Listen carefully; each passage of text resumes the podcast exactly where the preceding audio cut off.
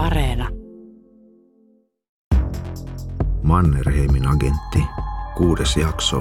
Tahvanainen koulutetaan radistiksi. Heinäkuun lopulla 1934 lähdin kotiseudultani lomailemaan. Olin saanut Everesti Sainion kautta määräyksen matkustaa Helsinkiin. Matkani kestäisi muutamia viikkoja, ehkä kuukausiakin. Tahvanainen kertoo kirjassaan erikoistehtävä, kuinka hänet lähetettiin rahtilaivalla ensin Hampuriin ja kuljetettiin sieltä erään erikoisradioita valmistavan tehtaan harjoituskeskukseen. Helsingissä nousin ohjeet mukanani erääseen rahtilaivaan, joka vei minut Hampuriin. Jos Tahvanainen vain olisi maininnut, minkä nimisellä laivalla hän sinne matkusti, olisi edelleen mahdollista löytää siitä todiste kyseisen laivan matkustajaluetteloista. Hampurissa minut otti vastaan eräs suomalainen herra, nähtävästi Hampurissa toimiva Suomen konsuli. Hän vei minut erään radiotehtaan harjoituskeskukseen, jossa minulle ja monille muillekin opetettiin erikoislaitteisten radioiden rakennetta, niiden käyttöä, sähköttämistä ja kaikkea teknillistä puolta. Valitettavasti Tahvanainen ei myöskään kerro, mikä tehdas tai valmistaja on ollut kysymyksessä.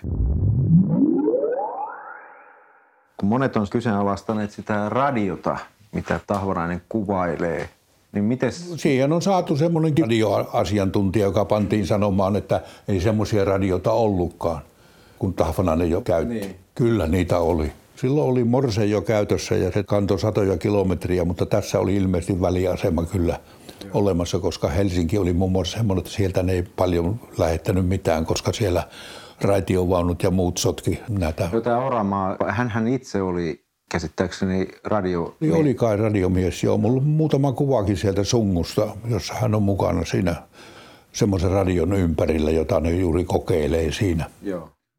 Kun 20 vuotta sitten tapasin tuon VOH Oramaan, jonka halussa Tahvanaisen paperit olivat, kysyin häneltä tuosta radiosta.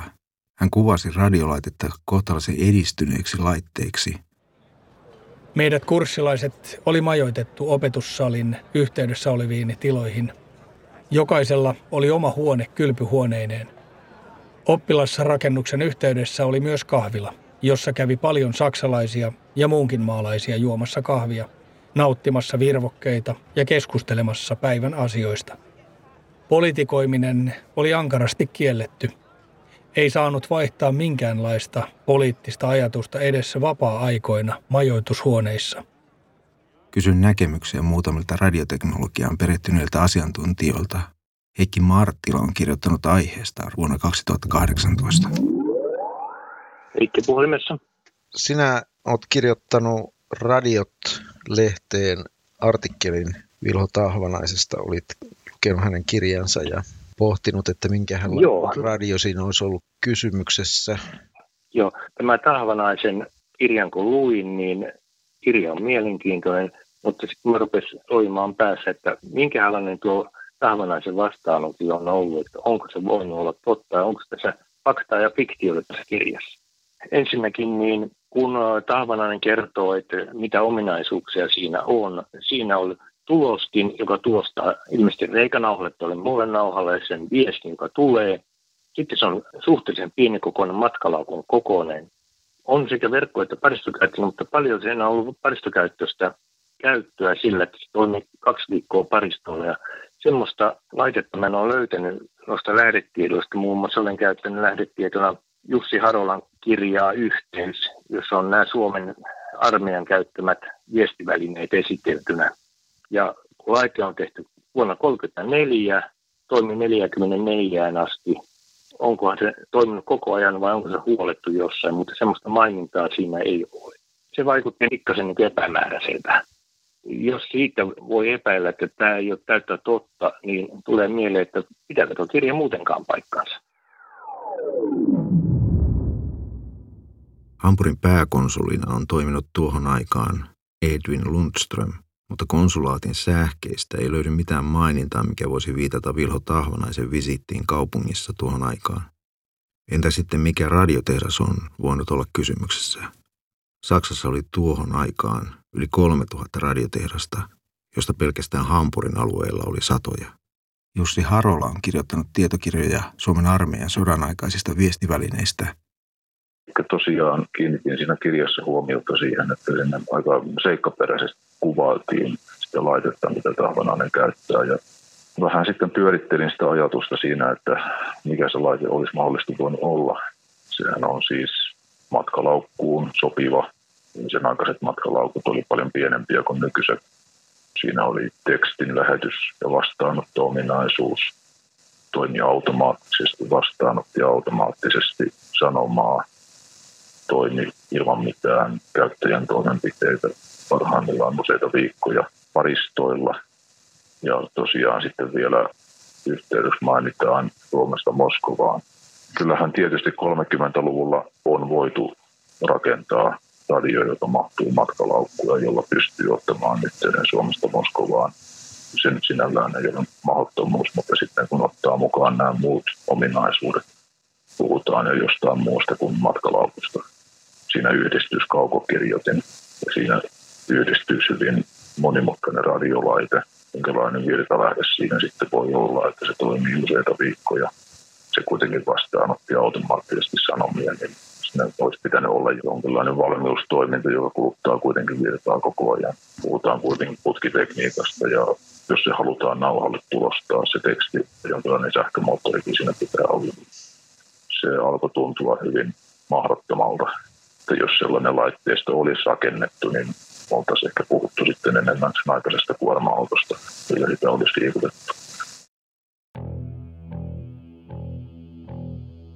Opiskeluaikani Saksassa kesti lähes neljä viikkoa. Sama herra, joka minut oli saattanut kurssipaikkaani, selvitteli laskuni saksalaisille.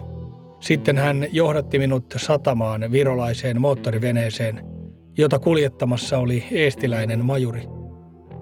Mukanani minulla oli neljä kappaletta Suomen hallituksen tilaamia ja ostamia radioita, jonkalaisiin kursseilla juuri olimme perehtyneet. Ennen pakkaamista olin tarkastanut, että ne varmasti olivat kunnossa ja että mukana oli myös kaikkia lisälaitteita ja tarvikkeita aina liimapintavihkoja myöten. Aikaisemmin mainitsitte sen uramaan. Tähän olisi perustellut, että se olisi ollut jonkinlainen tukiasematekniikka. Kyllä, näinhän muistaakseni. Joo.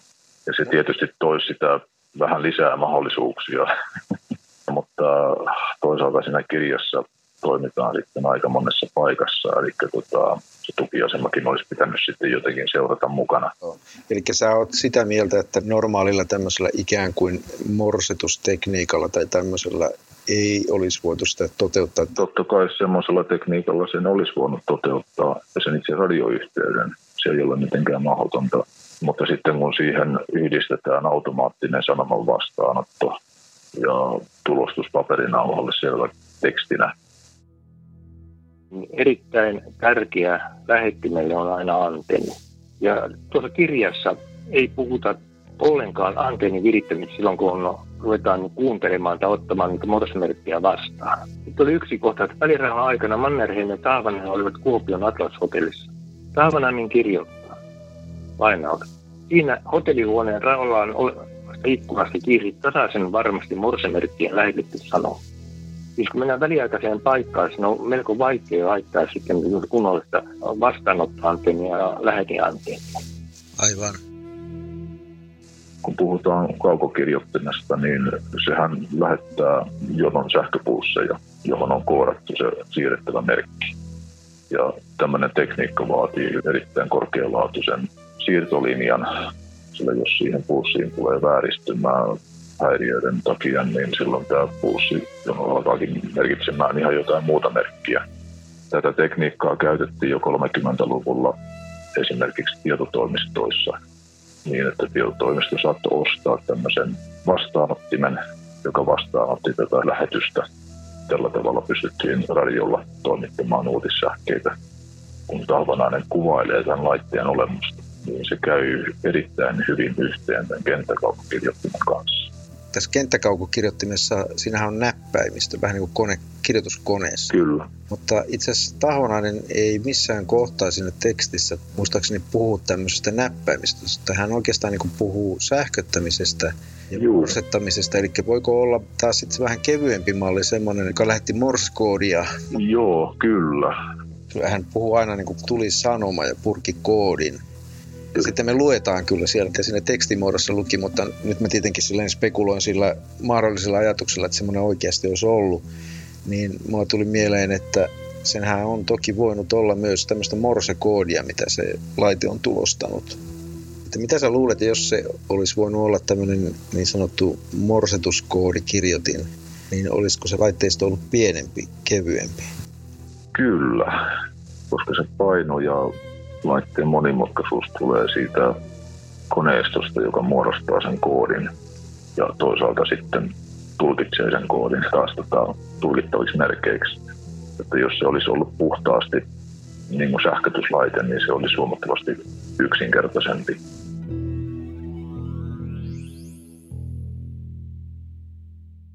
Ollessani Saksassa Miska oli näet tuonut Helsinkiin kirjeen, jossa Stalin oli pyytänyt lisätietoja niistä uhkauksista, joiden mukaan hänet raivattaisiin tieltä.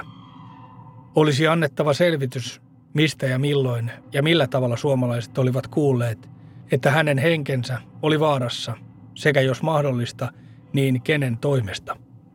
Miskalle minun tuli ainoastaan antaa ohje – että Stalinille on tulossa Suomesta kirje, joka pitäisi noutaa Virosta. Kirje sisältää Stalinin pyytämän selvityksen. Toisessa kirjeessä oli määräys, että minun tulisi jättää kenraali Laidonerin haltuun kaksi radiota, jotka sitten Narvasta palattuani toisin Suomeen. Toiset kaksi ottaisin mukaani Narvaan, jonne saapuisi venäläinen radioihin perehtyjä. Hänelle minun tulisi opettaa radion käyttäminen ja yhteyden ottaminen. Minun tulisi Narvassa sopia venäläisen kanssa myös siitä, millä tavalla sanomat voitaisiin viestittää niin, ettei niiden sisältö paljastuisi ulkopuolisille. Paino ja koko ei ole rajoitus. Niin voidaan tietysti jo 30-luvulla rakentaa hyvinkin monimutkaisia laitteita. Mutta sitten kun puhutaan siitä, että se pitäisi mahtua matkalaukkuun, niin se menee sitten vähän jo niin Aivan. Jos laitteessa on semmoinen automatiikka, että se esimerkiksi tunnistaa radioteitse viesti on tulossa, niin mitä se oikein vaatisi siltä laitteelta? Jotta se laite ei käynnisty ilmastohäiriöistä tai muista radiohäiriöistä, niin kyllähän se tarvitsisi jonkun käynnistyskoodin. Se voi olla joku äänitaajuus. Niistä on esimerkkejä kyllä 30-luvultakin jo. Ja yhtenä esimerkkinä nämä Viipurin radiomiinat ikään kuin käynnistettiin radiosignaalilla. Se oli tuo Viipurin ja radiomiina homma, jossa oli sitten vastaanottimet, jotka meni kellolaitteella määrittyyn aikaan päälle. Ja jos siihen aikaan tuli radiolähetys, siihen tuli määrätty koodi, niin silloin ne räjähti pommi. No olisiko tämmöisessä laitteessa voinut olla joku vastaava systeemi, että tahonainen lähtee lomalle, se jättää sen laitteensa päälle, sitten se jollain tietyllä kellonajalla... Kuuntelee. Periaatteessa kyllä. Eli silloin tämmöisellä niin, tota, radiokoodilla periaatteessa voisi olla mahdollista se ajatus, että on kaksi eri vastaanotinta, jotka ottaa vastaan saman viestin, jos niihin tulee tämmöinen radiokoodi sinne. Kyllä, joo. Vähän penkunut tuota Viipurin radiomiina hommaa saksalaisilla oli vähän uusi tämä venäläisten radiomiina. Ne oli vähän hätää kärsimästä, minkälaisia siinä on. Eikä saksalaiset, tuo tekniikka, miten se toimii, oli pikkasen uutta, mutta kun mennään sitten radioautojen maailmaan ja ajatellaan, että siinä kuitenkin olisi täytynyt olla useita satoja kilometriä sitä yhteisötä ja sitten vähintään, jos olisi puhuttu Helsingin ja Moskovan väliä, niin tarvitaan jäädä vähän alle tuhanteen kilometriä Tietenkin realistisempi olisi ollut Pietari, Kyllä. Helsinki ja Joensuukin jotenkin sattuu siihen semmoiseen niin sektoriin, että jos oikeasti tämmöistä liikennettä on ollut, niin tietenkin ne viestit on sitten tapahtuneet niin kuin sieltä Pietari, Helsinki, Joensuun välillä, mutta ne tota, tuskin kuitenkaan Moskovaa aika kaukana, että lähetysperiaatteessa voisi olla mahdollinen radioteitse, mutta sitten se automatiikka periaatteessa laite voisi jollakin tämmöisellä signaalilla käynnistyä. Kyllä joo. Ottamaan vastaan viestin. Mutta sitten oli nämä paristot tai akut ja niiden kesto. Joo, kyllä. Puhutaan kuitenkin tekniikasta, joka kuluttaa virtaa aika paljon. Että jos olisi ollut verkkolaite, niin silloin se tulisi vähän lisää uskottavuutta siihen. Mutta se perusongelma tässä nyt on käytännössä se, semmoinen laite olisi periaatteessa mahdollista ollut valmistaa, mutta matkalaukkuun sitä ei olisi saanut mahtunut. Mutta joka tapauksessa Tahvanainen on ollut tekemisissä valtion poliisit Valpon kanssa jollakin tavalla. Mä laitoin sulle sen kantakortin, ehdikö sä vilkasta sitä? Niin joo, mä joo, kattelin tuota. Että... Eli siellä on kirjassaan kertoo, että niin tota, hän joutui heti palvelukseen astuttuaan, melkein heti ottamaan pitkän loman, kun hän joutui purkamaan näitä Mannerheimin viestejä. Kantakortissa on siellä merkintä, että puolitoista viikkoa palvelukseen astumisen jälkeen hän on saanut kymmenen päivää kuntoisuuslomaa 9 tai 10 Joo. miten se lasketaan siinä. Eli sehän on 30-luvulla alokkaalle noin pitkä kuntoisuusloma.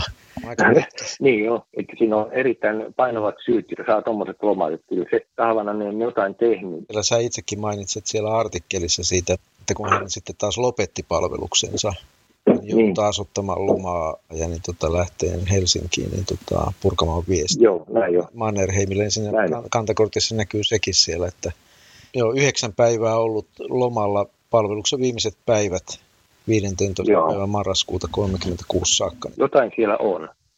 Mitä se kaikkiaan on tehnyt, niin se olisi niin mielenkiintoista tietää.